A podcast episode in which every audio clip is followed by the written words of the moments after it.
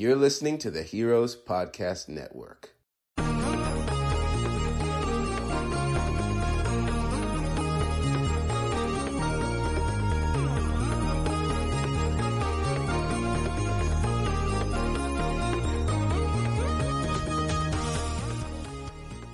Welcome to Red Shirts and Runabouts, the Star Trek podcast on the Heroes Podcast Network. I am your regular host, Derek, known as the Star Trek Dude, and I have with me my two wonderful recurring guest hosts who are joining me on the 10 episode trek through Star Trek's new animated universe, Star Trek Lower Decks. Those people are Zach. Hey. And Ray.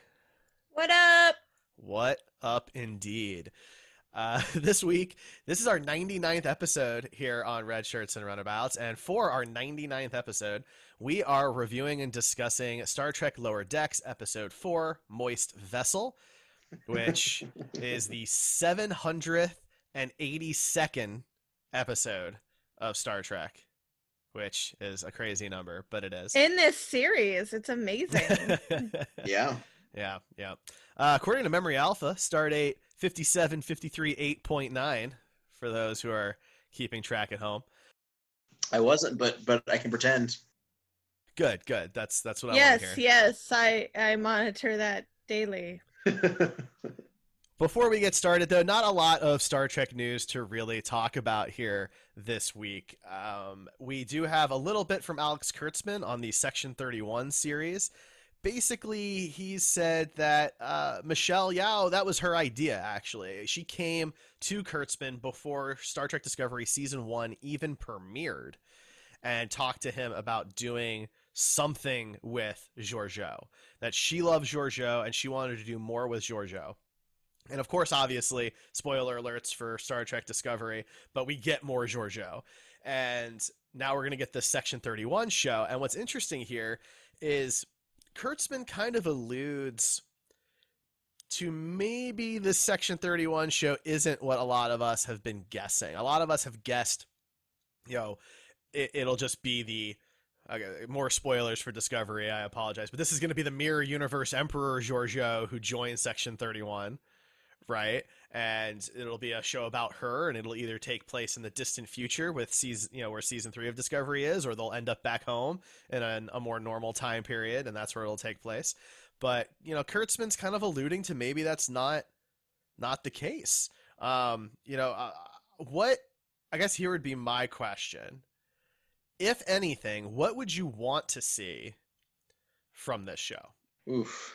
I don't know. Um, and I mean, and, and just like we've talked about last week with Lower Decks, I hold this show to a different standard because um, for me, like right now, Discovery and a little bit of Picard are the flagships, and so you know, I'm I'm easier on Lower Decks than I would be um, simply because it's something different. It's the animated feature before the the, the main film, and um, so with uh, uh, the Section 31 show, I mean, I hope it gets a little darker, and I hope it makes the fanboys angry and causes them to cry this isn't my Star Trek because why not? Like you've got so many Trek shows right now to explore different facets of this universe. Why not go somewhere that uh, maybe boldly go somewhere we haven't been before, if uh, I may? Uh.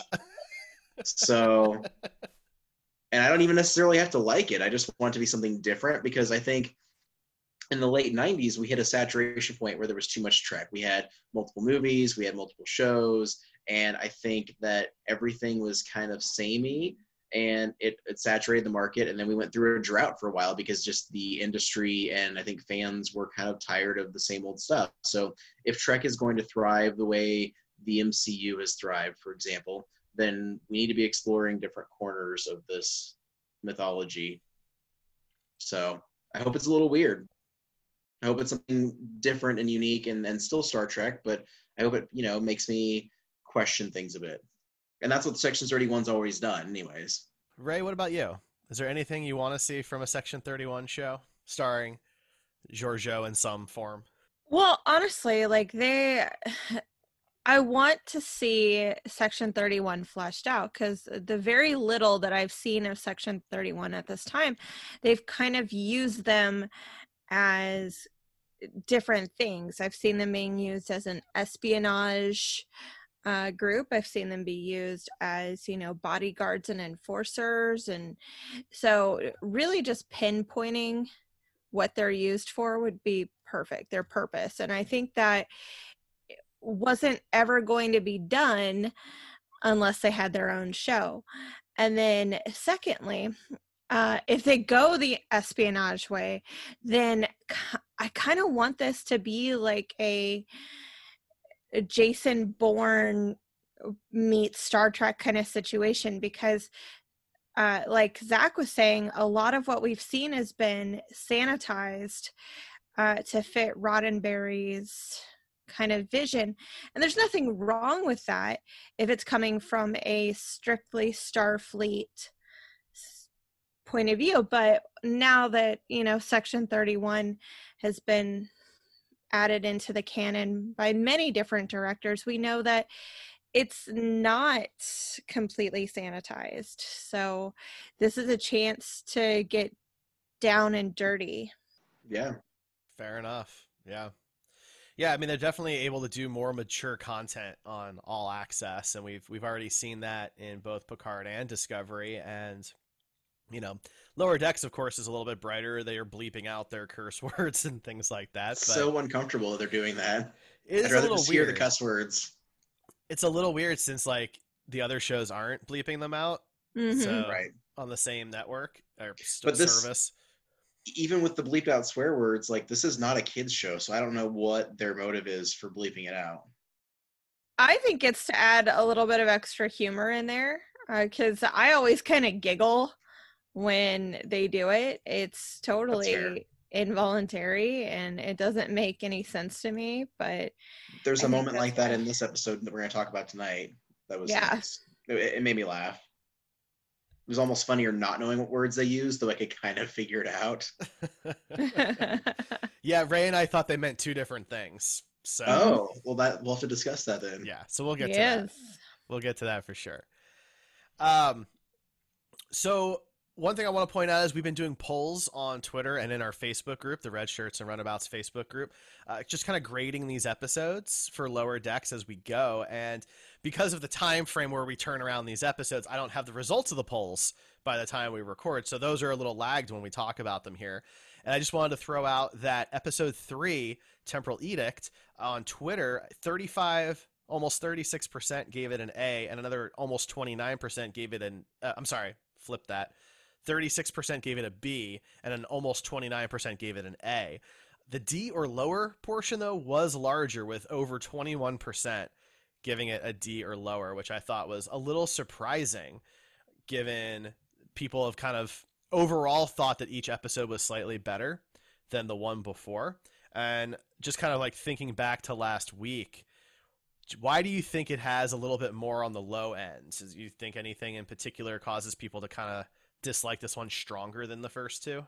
Yeah, I don't know. I mean, I I actually enjoyed this one a little bit more because I feel like it's starting to kind of find its footing and we're starting to learn more about these characters and their relationships. And you know, I'm not without complaints by any means, but um, that's a good question. Um, I think if anything, maybe this is the first time where um, it was more action heavy. It was less lower decks heavy. Like the the A plot was the A plot for the the bridge crew as well, kind of uh, because the B plot in and of itself brought one of the lower decks characters into the bridge crew.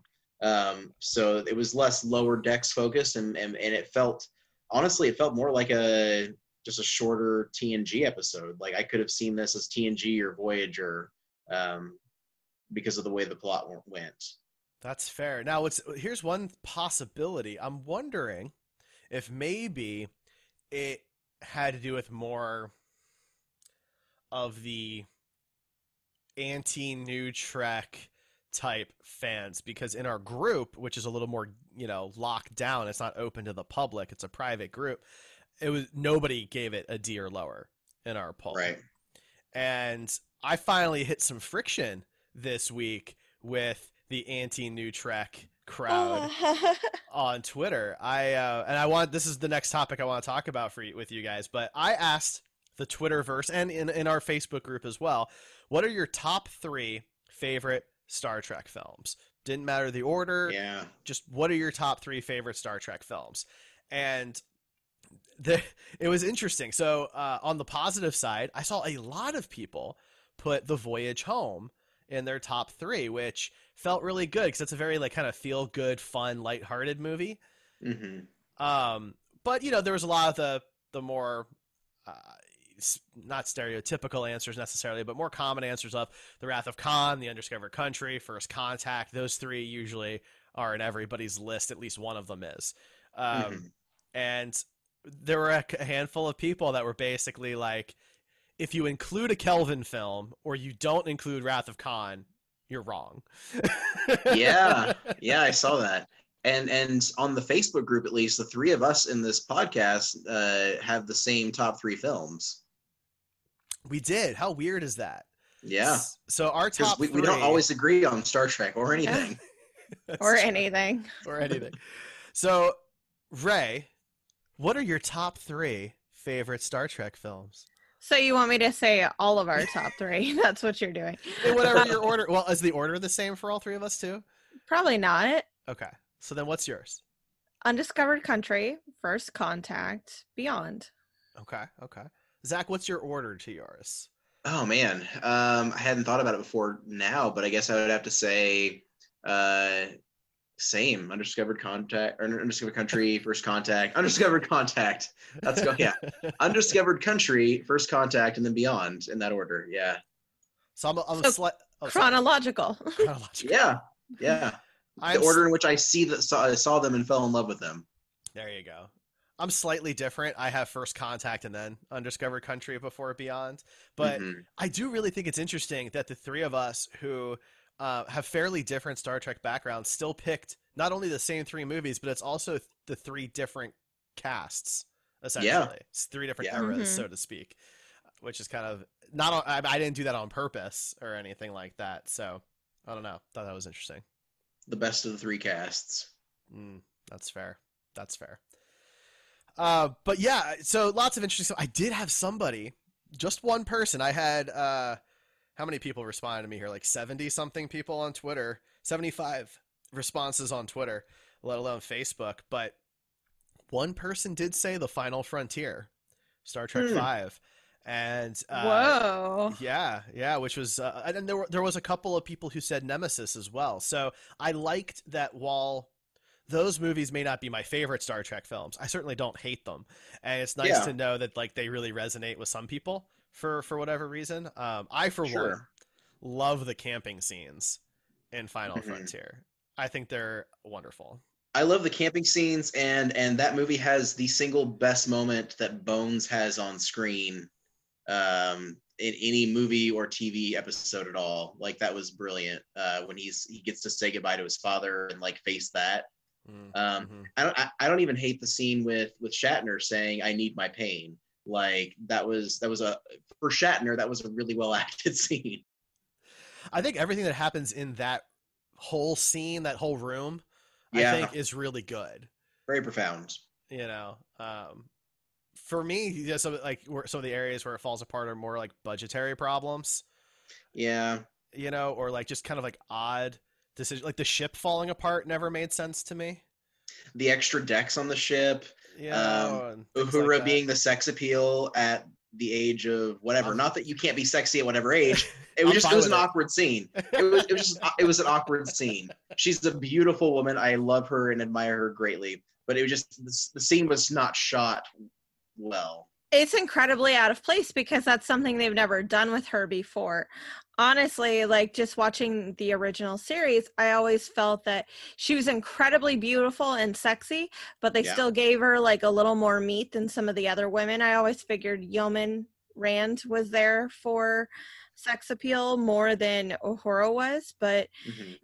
I I don't know. I guess Shatner kissed her and was like, "I'm gonna force her to be naked, guys. Sorry."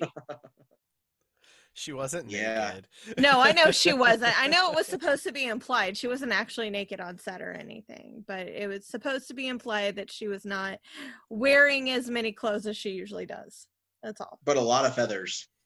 a lot of lot. feathers yeah Uh, but in our Facebook group where we did the poll as well, and you know, be, Twitter restricts you to just four poll options, so this was more of just a comment type thing. But in the Facebook group, we could actually do a poll with all 13 options, and I thought it was interesting that Final Frontier, Nemesis, and Into Darkness, none of them got a single vote for a Yeah. top three. Yeah. Um, which I mean, those are the bottom three for me. You know, so I mean, I'm fine with it, but but I we've discussed this before. I am alone in this camp. I think that the Kelvin movies get better as they go on. I I, I like the first one. I like 2009 less and less every time I watch it. Whereas Into Darkness, uh, I I'm like among our friend group, I may be the only uh, Into Darkness apologist, but that's okay. I'll carry that torch. Yeah, not to go on a tangent, but you know what movie I like less every time I watch it? It's X-Men? not not it's not Total Star Trek. tangent. It is a total tangent. Seven. Oh no, I've Yeah. yeah. I've only seen it the one time, so good to know I don't need to watch it again. Thank you. I am make, making first note of the diminishing returns. it's kind of like profound the first time, and then every time you watch it, you're like, no, it's not. Like, yeah. There are but- movies like that where once you know what's coming, it's no longer profound. There's also a subcategory of those movies where once you know what's coming, it's maybe almost a little bit better the second time because you can see different things. And then third, fourth, fifth time, it's just shit. So, um, But that's a total tangent. It's not even Star Trek Yeah. related. no. Um, all right, so we we but we need to move on, of course, to our main topic, which is moist vessel. Yeah. This Give me week's that Lower moisture. Decks episode.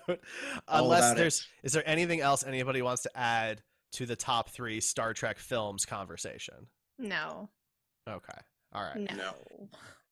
We all agree that'd be a really boring conversation. Well, I just figured I'd ask. But we'll take a short break, and when we come back, we will be talking about Star Trek Lower Decks Episode 4 Moist Vessel.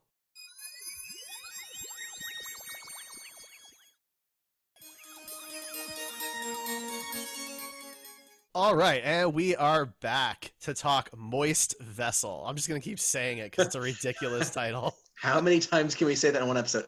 If you're watching at home, this is a drinking game. You need to take a shot every time Derek says moist vessel. And hopefully you're still alive here in 45 minutes. Uh, that's funny. Um, so, Big so- damn dork. So, episode four of Star Trek Lower Decks uh, premiered today, which is August 27th, 2020. As I said earlier, it's the 782nd episode of Star Trek, the franchise in general. Of course, uh, this episode currently is sitting at a 7.3 on IMDb, which is pretty good um, compared to the rest of season one. The rest of season one has kind of taken a pretty big hit with the first episode having a 6.2 and episodes 2 and 3 being a 6.4 so 7.2 is a pretty good jump for for moist vessel. The show as a whole is definitely not not being perceived particularly well. It's at 5.6 which i think is a little harsh.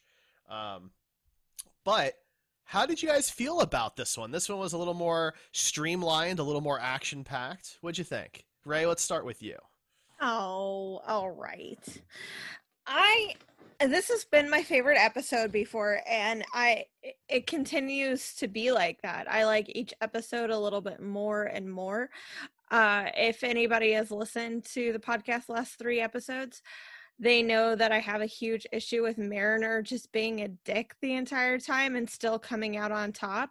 So this time it was pretty great that not only was she just being messed with constantly by her own mother, but she uh, ended up pulling through and working with her mom too. So uh, she's this episode had me like not just tolerating her, but you know, she grew on me a bit. And then uh, Tendi was wonderful and uh not really Rutherford. He wasn't really in this episode a lot. Uh, and Boimler was kind of funny. You know, he just wants to get ahead so badly, and he keeps messing up. That poor little bastard. Zach, what about you? What do you think? Yeah, I enjoyed it a little bit more than I have the previous three.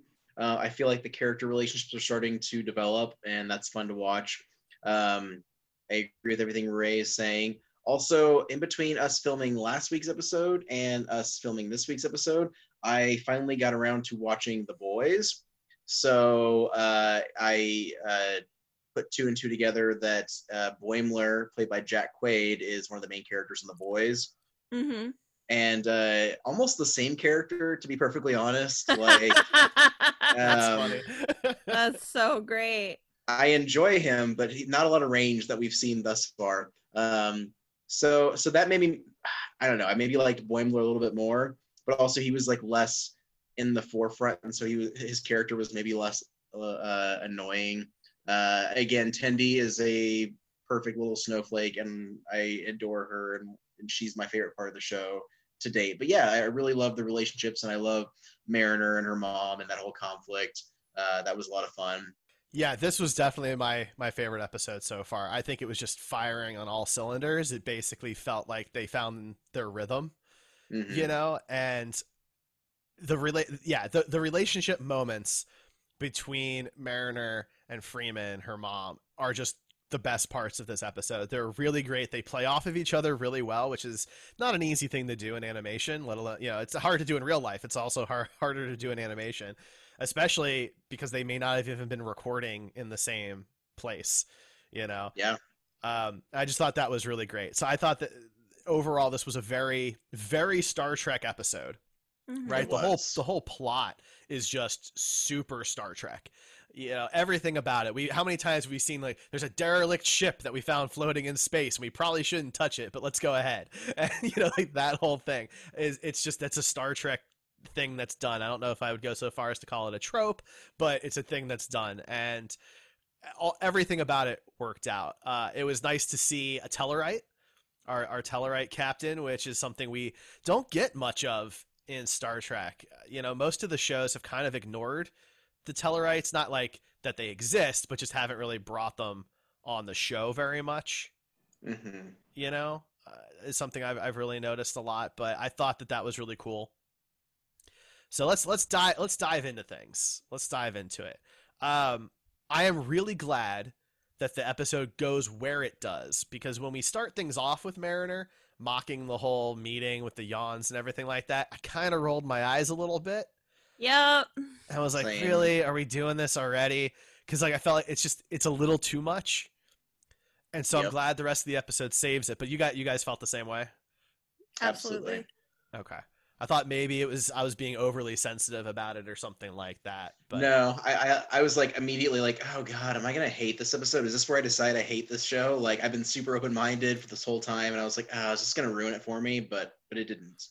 Yeah, I agree. I wanted to, s- uh, I didn't like the opening scene because of my main criticism with the movie. I don't like when the one of the characters we're supposed to love and connect with is just a constant dick and there's no repercussions. Like so far she she has saved everybody and it is uh pretty unsatisfying. So w- when they started that off, I was like, "Oh, well, what a what a jerk! Like, just you're only in the room for thirty seconds and you yawned four times." Yeah. I liked the punishments that you know her mom came up with and ransom helped come up with um, because I thought they were they were pretty clever, but also it showed a side of Captain Freeman that helps support why Mariner is the way that she is.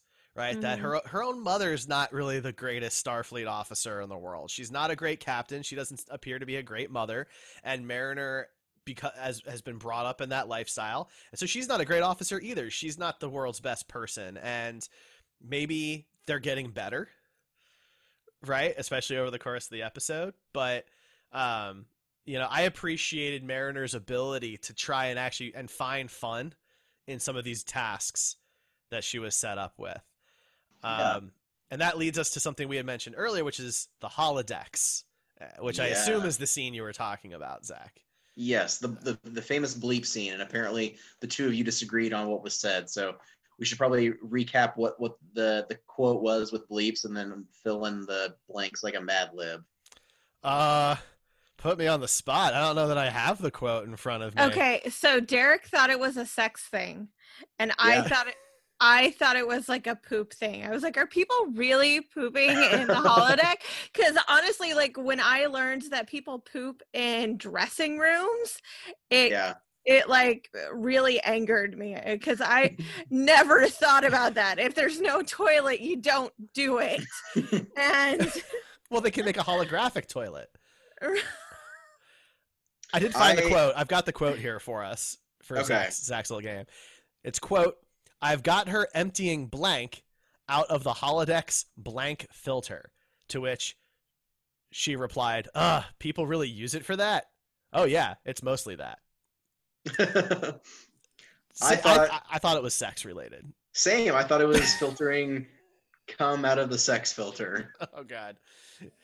Now that is totally more believable for me because to be completely honest, like that's what it comes off as. And I feel Uh. like I've had I feel like the uh DS9 crew does so much work to maintain that it's for entertainment and casual like reenactments and stuff, but I mean, honest to Not God, Quark. Quark is willing to pimp it out as whatever you want it he to be. He is he is he is but like if derek and i were uh on a star trek ship like i can imagine we'd use that thing at least once a week to just you know have some really weird times Yeah. Apparently. But I mean it's it's alluded to a lot though, right? I mean yes Tuvok Right, Riker gets freaky in there. Tuvok uses it at one point on Voyager Mm-hmm. because he you know goes through Pon farr while they're stranded in the Delta Quadrant. You know, so we, we know that it has been used for that by the end of Voyager's run. i mean You know? the the orville has something very similar and it's called out within the first season like five or six episodes and the uh one of the guys has a porn addiction Mhm. right, Yeah. right, exactly. Well, I mean, Riker spends a lot of time in the holodeck playing uh, trombone for some pretty ladies, and I don't think he stops after he's done with his trombone solo. Like, I think he introduces him to another trombone, and Oh my things get a little weird. Wow. All right. Okay. We we know Riker's uh, Riker's sexual tastes are are seldom Vast. satiated. Yes, very very much in line with Captain Kirk, but maybe a little bit weirder to be honest. So so yeah, so that's one of the tasks that she has to do. Uh, there's of course lubing the two the turbo lift and then uh, cleaning the carbon filters, which honestly that job didn't really seem bad. It's just pointing a phaser at a rectangle. Didn't really seem like a a real difficult job. The other two jobs No. seemed like more like dirtier jobs, you know? That one seemed fun to be honest. Like right? there's a satisfaction in like cleaning off an old greasy pan. Not a cast iron skillet, but like an old greasy pan. But they're using phasers too, so it's not even like they have to work really hard. Oh no, yeah, they're not scrubbing. And then they make a game out of it. Like who why is why is Mariner the first one to think of making a game out of it? Like that that seems unlikely. right I don't know. I, th- I think it makes sense because she doesn't really take things seriously until it's like a life or death situation. That's right? fair. And, and so she's bored. She doesn't want to be doing this. She thinks it's weird. She's been assigned it. So what's she gonna do? She's not gonna take it seriously. You know? Yeah. Fair.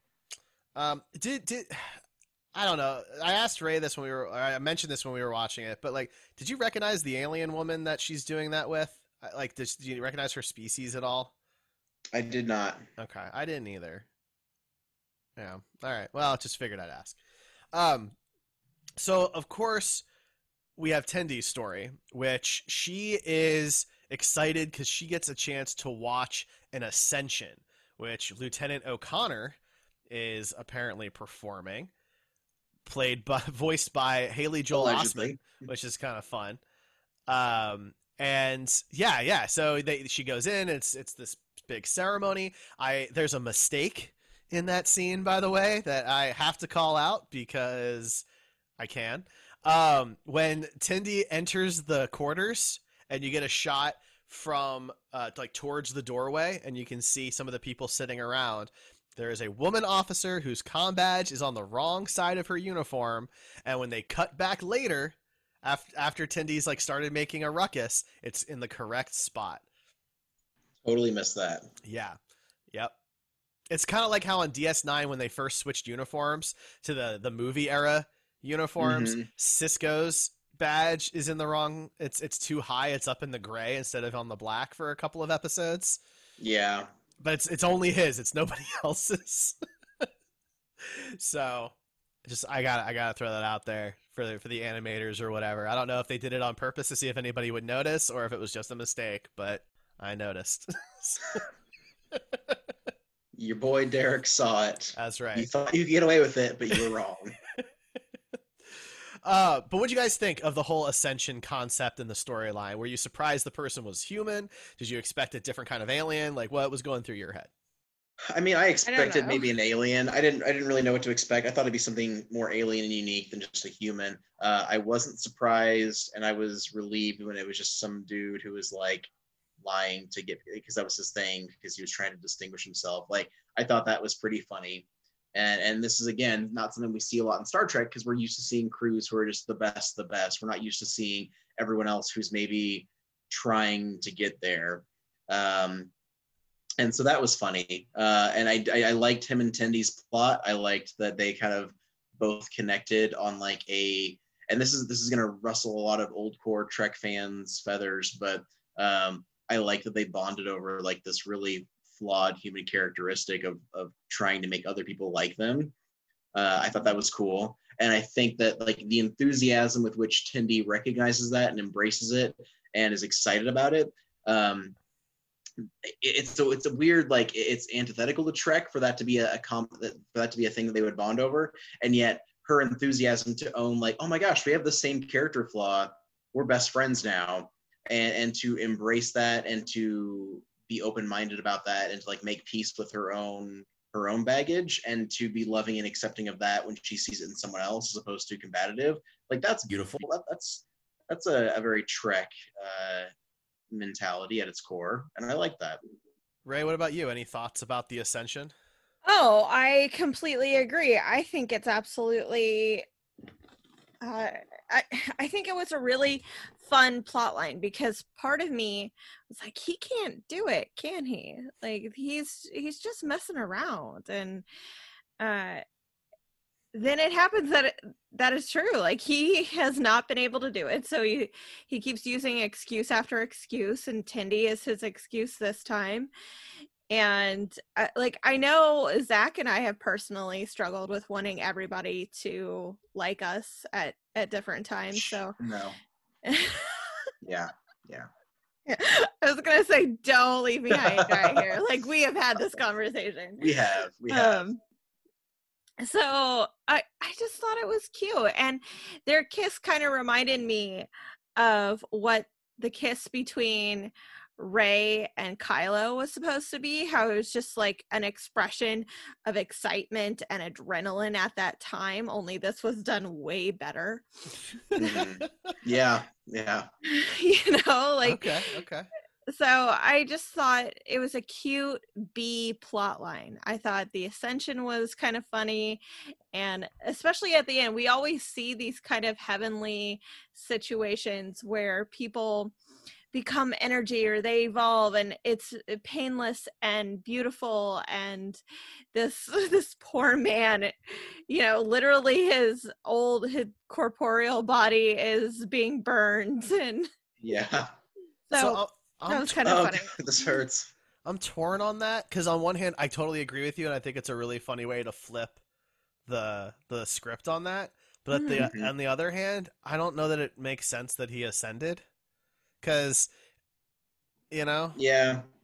I mean, he committed one selfless act after like what we've seen as a like a long running character flaw of like being not selfless. Like one of my one of the funniest moments for me in this episode was, and I don't remember the exact quote, but it's after Tendi spills the sand and he's like, "This spa- the sand is supposed to symbolize how fucking calm I've been my entire life," and like he's angry and yelling while he's saying it, and and that to me it just made me laugh out loud. And I, and I didn't get that quote exactly right, but um, I liked Yeah. that moment, and so it's hard for me to believe that like he demonstrates one selfless act, and then all of a sudden like he's ascending. well, you the problem uh, i sorry i don't mean to interrupt but the problem is that he he was cool enough and he kissed one of our main characters that if he's not in the next few episodes you know we're gonna kind of miss him we're gonna be like where's o- uh, o'connell o- o'connor Yeah. yeah where's connor and so eh, they had to do something i agree that it doesn't make any sense but Well, because it's also it's a selfless act that not only does Tendi also perform within the same basic scene, mhm. but Mhm. Star Trek characters perform all the time. Right. You know, and so yes, uh, but I think you're right. Right, they had to come up with something to do with the character, but I also suppose she could have just like dated the dude for a little bit. I don't know Yeah. if that would have been so bad. and Right. maybe maybe he wouldn't have even been on screen she could talk about how their relationship was going Yeah. I think. I mean, it, uh, if the if I were in the writers' room, I assume the writer's excuse is well, but he dedicated his life and like maybe gained some sort of benefit from like the effort, and then the the act, the selfless act, on top of the years worth of effort was enough. But like again, that even that feels like reaching for me because Yeah, I agree. So we kind of so the whole main plot, the whole big A plot is they find an alien vessel that is a generational ship, which we've seen on Star Trek before, but everybody's dead. The cryotubes are, are busted.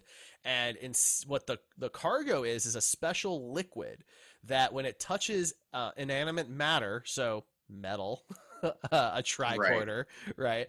It turns into a life form. It grows into plants. In some cases, plant like explosive bomb thingies. Um, and this, of course, is a very volatile substance. And two California class starships are tasked to haul the ship, uh, one of which is the Cerritos. And in an act of pettiness, our Tellarite captain on the other ship basically causes an accident that lets this chemical leak out and get picked up by the tractor beams of the two starships and the ship's hulls start to transform. It's a pretty good Star Trekky plot, actually. I like it a lot. It's pretty. Yeah. It's Mhm. original in that they take they take a common concept in Star Trek, which is this generational ship and the tractor beams, and then put a whole new twist on it with this this material that we've never seen any type of terraforming thing like that before. It's like the Genesis device, but as a liquid. right, yeah, that's a that's a good comparison. So I loved it. I love that whole concept. I thought it was such a cool idea, and I think that the this is a good example of when animation is the right way to do something because mm-hmm. doing this with practical effects or CGI effects in a live action show would have been incredibly expensive and difficult to make look good. Yeah. Right? But here they're able to use animation and so they can do these giant crystals and plants growing all over the place and have the inside of the ship basically be like you know have like a waterfall and stuff and have that work and look consistent with the rest of the show. So I loved Mhm. every bit of it. I thought it was great. It's also uh, one of the first. Well, it's also the first plot in this uh, entire series of Lower Decks, which is only a few episodes. Where about halfway through, I was genuinely thinking, I don't know how they're going to get out of this. Like the other plots at this point have been fairly predictable or, or just simple, uh, but this one's like, I don't know what they're going to do, and that and that was a cool feeling. Yeah, there was that moment where you're like, are they already going to have to get another ship? Yeah, You know, I thought maybe they were going to start making that a running joke because, you know, the Enterprise is destroyed a few times. So there's the Cerritos is going to blow up every like three or four episodes. and that'd be fun. The Cerritos could be the like the Kenny if this was South Park's or South Park. Mhm. Exactly. Mhm. Ray, what'd you think of this plot? Did you did you like it or not? I I actually really loved it to be completely honest because it uh, put Mariner in her place, but at the same time also showcased what she's good at, and it uh, kind of knocked. It, it did the exact same thing for Freeman. The two of them working together was a really good representation of parents and children and you know not being able to let go not being able to view your child as a capable adult but also not really respecting your parents uh, and like still behaving immaturely as like this rebel. So i i thought it was an accurate depiction of parents and kids. And uh, the actual, you know, situation itself seemed very Trek. It was a lot of fun. It would have been incredibly gorgeous and very expensive to do in live action. So I'm glad they were able to pull it off. Yeah, absolutely. I'm with you 100%. I I love their time together, Mariner Mhm. and Freeman's time together. It's the first time that they've really ad- sh- they've admitted to each other in front of us that they're mother and daughter. It's the first time Mariner has said anything openly about it on the show. And you know, I'm I'm I'm glad that we got some more of that. I'm glad that we got to see those interactions because until now they're just kind of jerks to each other Yeah. Mhm. You know and i like this. This is this is better. This felt more real. And obviously the situation's silly right? But the the arguments are are normal petty arguments you know? Are you sure that's the rock you want to use? I don't think that's the right kind of rock you want to use to be digging. Don't you want something sharper? You know the rock's fine it's just a rock everything's fine you know? I thought you wanted to go fast not that fast right? Like those are just normal bickering you know kind of conversations. And i like that. I think we've all had parents criticize us pretty intensely before. So just small things like which rock she picked up felt very familiar. Zach, I have to Mhm. ask: Are you are you watching Lower Decks with your daughters at all? I am not. So uh, I've watched. It's a good question. I've they've been here while I've watched it a few times, and my oldest daughter, she's just not interested. My youngest daughter, who um, her and I are a little bit closer just right now because of where they are developmentally, and she really values just being close to me. She'll usually be on her tablet while I'm watching something or playing a video game if, if we're sharing the same space. Um, and so my youngest daughter has seen more of this show than my oldest. My oldest just like doesn't care, which is weird because she's into cartoons and she's into Avatar and all these other things. Uh, my youngest daughter, she watches it and she'll occasionally chime in with commentary, like and asking questions about it. And I have occasional moments where like, because she, she's also very sensitive. So like, what the first episode she watched with me and uh, uh, Mariner impales Boimler's leg with with a uh, a bat'leth, and she just kind of like cringed and looked at me, and she's like, "Is this okay for me to be here?" like kind of a look. Um, Well, I thought yeah. maybe your older daughter was at an age where when she if she saw the interaction between Mariner and Freeman, that she might, you know, maybe relate to that a little bit. right? No, uh, I, I, she was not here today. Uh, I will have them this weekend. I may like put it on and see if she wants to like watch with me because I, again, because I want to rewatch for these uh, uniform malfunctions you saw. But I would be interested to see if Just she the would. one. It's just the Yeah. one. Right, right. Um, but I would be interested interested as well to see if she relates to that uh, that tension because I mean, heck, even when her mom and I were together, like that was very much their dynamic was the arguments. So Fair, fair enough.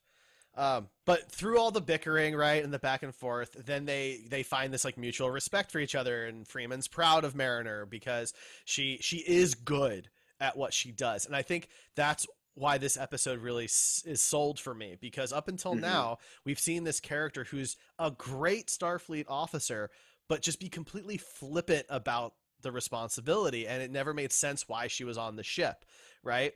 And now you get to see just how good she really is. She knows exactly what she's doing. She can handle herself as good or better than any of the senior officers. And her mom just never really saw that. She knew that the, the potential was there, but she never got to see the rubber meet the road. yeah, You know, and this is when she gets to see it.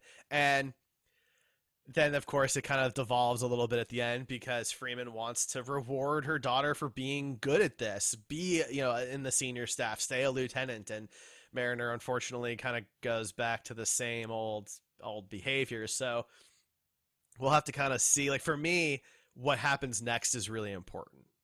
Yeah. I mean, it was just disappointing and yet not surprising. Like I was watching the whole time thinking, okay, what's going to be the event that gets her back onto the lower decks? This show is called The Lower Decks. She's one of the main characters. She's not going to end up in a command position in episode 4 Mhm. Um, maybe a few seasons in, one of them gets a command position, and they have to like at least one of them, and they have to like navigate the weird dynamic of their relationship changing, and that would be fun to explore. But like right now, for season one, early season one, like we're not going to lose one of our main characters to command. Yeah, I- i'm totally with you there. I expected Mariner to end up back as an ensign because she would have just asked her mother to send her back to being an Right. ensign. I didn't expect their the lessons that they learned to just kind of be thrown out the window at the end. That felt a little re- resetty, which is you know a, yes. a complaint some other Star Trek shows have had from time to time. Voyager, um, not I've not heard that before. you know, and look, it's a half hour cartoon, and we're on episode four, right? So maybe I'm being overly critical there, but I, I liked where it was going. Sure. I like to hope that we didn't lose that character development, despite this being kind of a sitcom reset button bottle show format Mhm. for now. Now we do have Boimler's story, which you know, it, I mean, maybe is a C plot in a very small way, but he of course sees Mariner get rewarded in his mind, right? For her, it's a punishment, but for him, it's a reward for her bad Mhm. behavior because he wants to be in the senior staff and and get promoted and be on the bridge. What did you guys think of Boimler's story in this episode? So I didn't even think it's really a story, to be completely honest. It just felt like a. Uh, I mean, not even that. He was so uh, very little part of this, but I feel like he's one of those nice guys can't win. Nothing's ever easy. Like I'm gonna be thoroughly punished for doing the rules, for following the rules, and that that kind of sucks because he is a, a cute little nice guy, but he learns the wrong lessons every time. and he just flat out wants to be promoted and he doesn't understand exactly what uh, Freeman is doing to Mariner. So he he thinks in the middle of a catastrophe he should pour coffee on Ransom's dick. it's pretty funny though. Yeah. oh, it totally was. It totally was. Yeah, that's fair. That's fair. Yeah, it's not much of a story, but you you feel for him though a little bit because he is trying. Maybe he's. I mean, he's trying too hard, obviously, but he's trying, and he's a good officer. He does his job. He he you know follows orders and he does them well. And he, I think. You know, it must be frustrating to see a colleague of yours like Mariner who was given all of these opportunities and basically, from his perspective, wasted them. Yeah. Yeah, he has that whole line. He's like, "This is everything I've ever wanted, and you don't even care, and you've got it." Um, and that was interesting. that's got to be hard for him you know to Yeah. know that she she doesn't want it she doesn't want the responsibility she doesn't want that kind of attention or that kind of life but he does hmm hmm you know and that's probably going to be a common thread throughout the whole show is the battle between the two of them of who who deserves it versus who gets it you know Yeah. Yeah, i'm not saying mariner doesn't deserve it she's obviously incredibly capable right but she doesn't want it yeah. and that's that's, that's the key. You know, if you don't want it, it's kind of like it's it, it's kind of like tapestry. Going back to TNG a little bit, right? When Picard uh, gets to go back in time thanks to Q and stop himself from fighting the Nausicaans and getting stabbed through the chest and all that kind of stuff, he ceases to be a captain, right? He's an ensign, he's a science officer, he's still the same age, right? He's been an ensign forever. And the, the moral of that story was basically that he just didn't try to be better. He didn't try for anything else. He wasn't trying to become a captain. Mhm. And Right. that's Mariner, right? Mariner's not trying to do those things. She'll survive, right? She'll she'll make sure that people don't die, but that's kind of the extent of it. Well, because she's in Starfleet for the adventure, to see new worlds, to uh, use her brain to get out of dangerous situations. She's not in there to climb the corporate ladder. She doesn't want people underneath her. She doesn't want people to rely on her. She just wants to have new memories for herself, new adventures. And that rubs people the wrong way. We're not used to that as a species, and uh, it's neither Starfleet. Starfleet's like, what do you mean you don't want more? You don't want more responsibility. You don't want more uh, achievements. You don't want people to answer to you at any time. And she's just like, nah, don't really care. And Boimler, on the other hand, wants to captain and admiral and general and ascension and so uh, i think putting them both together is probably very frustrating for for both of them you know That's fair. Well, I think we've kind of covered all the major stuff that happens in Moist Vessel on Lower Decks this week. Was there any other thing that occurred or uh, call out or anything else that you wanted to, to discuss? No? No? No, I think Bueller? I'm good. Yeah. All right. Well, then I think that's going to be it for us this week. Overall, I'm very happy with this episode. It sounds like you guys both are too. Not to put words in your mouth, but yeah. Yeah. Yeah. Verbal Yeah. confirmation. Okay. Um, and uh, and that's a good sign. Um, you know, I, I've I've looked at a couple negative reviews just to kind of see, and you know, I mean, look, if you want to hate something, you're gonna hate something. But there, there's some there's some petty stuff in here. This guy, I just gotta bring this up. I I don't know that it's a guy. This person doesn't like that the Tellarite captain used the term terraforming, and I think that's because you have to like if you break down the word, Earth is Terra, right? We're Terrans, right? You've got Mhm. Vulcans and Cardassians. We're Terrans. We're not Earthlings in Star Trek. So terraforming is because Earth is Terra. So I think their argument would be that like a Tellarite would call it like tel- Tellar Tellar forming. Tellar is the name of their planet, so Tellar forming or planet Okay. forming, I guess maybe would be the ge- generic term for it. But man, I don't know. That seems seems a little little If you're looking for a reason to hate something, then you will find it. I'm surprised you didn't see the badge move. I know, right? Like, come on. He they they call out a couple of other things on there, but you know, I just thought that that was a little petty. I don't. Yeah. We've yeah. we've watched aliens who don't know humans well use colloquialisms in Star Trek for a very long time because you know we're the ones watching Star Trek and Mhm. I mean, all Star Trek aliens are fairly humanoid, but with a different forehead, basically. So If they told me all the four like forehead of the week characters were just a different species that Earth evolved into at one point, I yeah, I- it, w- I would completely believe it. I'd be like, yeah, Yeah. sure, all right. Earth, pla- you know, explorers from planet Earth went to a various planet and made love with its native species, and now we've got humanoids with weird foreheads, and that's that tracks for what I know of planet Earth and humankind. Mm-hmm. I was kind of hoping that maybe we would see some more of the complex aliens. You know, um, like we, you know, we have we, we have little bits of that. Like we have Doctor T'Ana on on lower decks, and then we we did have an alien in episode two or three. I'm drawing a blank right now, but um, you know, I was hoping maybe we get to see a little bit more. You know, let's show me some Gorn. You know, we hardly ever get to see Yeah. Gorn. Yes, They please. could they could pull that off very easily. right? You know, I think that this is a good opportunity to show us show us Tholians again, show us some more Tholians because they're not humanoid either. Or hey, bring species eight four seven two in. Like those CGI models on Voyager don't look good, but it'd look fine on animation. Yeah, you know, that Uh, would this- work. right? It's a good opportunity to like bring in some of these more complex species, but you know, hey, what are you gonna do? Maybe we'll get It w- some.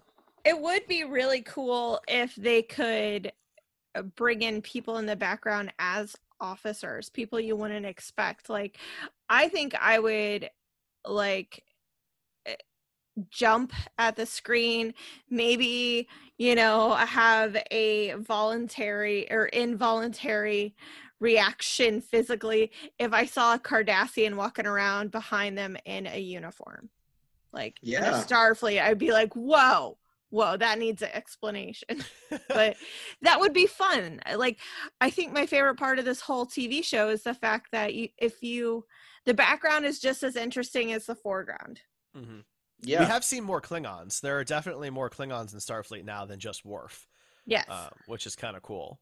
So you know, but I was hoping, yeah, we would see more more Ferengi that follow in Nog's footsteps, hmm for Mhm. example, would be would be pretty cool. You know, or you know, this is a good opportunity to have more. I know we've seen an Andorian, but show us just some more. Just give give me some more of that. This is your big Sure. opportunity to make you know the cantina type scene, you know, on on a cheaper budget because it's it's animation. So yeah. Give us that diversity. but uh but yeah all right so let's let's wrap this up we're kind of meandering a bit at this point uh next week we will be back of course to discuss episode five of star trek lower decks and i'm going to pull up the title of that episode here because this episode's title was moist vessel 'Cause I have to keep saying it for anybody who's playing. The Was drink it? What was to- what was today's episode? moist vessel? Okay, okay. Yeah. Uh, I actually don't. IMDb doesn't have episode five's title, which is kind of interesting. Uh, Oh, weird. I, I assumed it would be out. I'm checking Memory Alpha here real quick. Memory Alpha doesn't have it either, so we're stuck with Moist Vessel then, part two, next next week. That's what's coming up. Yeah, moisture vessels. Ooh, I like it. The moistest vessel. Um, all right, but we'll be back next week to talk episode five of Star Trek Lower Decks, and next week is our 100th episode here on Red Shirts and Runabouts, which is pretty cool and pretty exciting. I'm happy about that uh, to Yeah. finally hit triple digits here. Halfway through the second animated series, we will hit episode 100. Yeah, that's a good feeling, and I'm glad you guys will be here with me, so I don't have Same. to celebrate alone in the I've, I've depths of space. I've been on at least a dozen of the 100 episodes. Uh, I mean, you see, so you, I mean, we we you were on almost all of the movie review episodes. That's true. That's right? true. You know, so I think we did. Uh, all we did sh- we did short treks together. there you go. Right. So you you So- you've definitely been on double digit digit episodes at this point. Yeah, So. yeah. All right, but we're gonna call it. So let's do this. So Ray, if people want to reach out and talk to you about Star Trek or superhero movies or whatever it is that you crazy kids are talking about these days, how might they find you? I'm at Siren Ray. And Zach, if people want to talk to you about nerdy type things, how might they find you? Uh, at Avenger ZS on Twitter. Perfect. And I'm, of course, at the Star Trek dude on Twitter, Facebook, and Instagram. You can find the show, Red Shirts and Runabouts, at Red Shirts Pod on Twitter or heroespodcast.com. We're part of the Heroes Podcast Network. You can find our show on Apple Podcasts, Spotify, Spreaker, Podcast Addict. You can stream it from our website.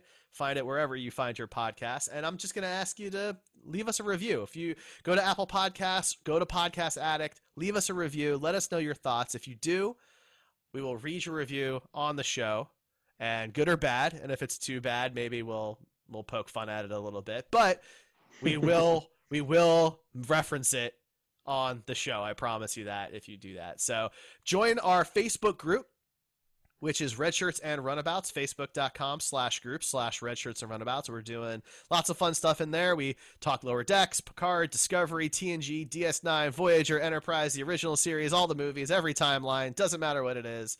Memes and polls and news. Come talk Star Trek with us. Otherwise, we will catch you next week. Live long and prosper.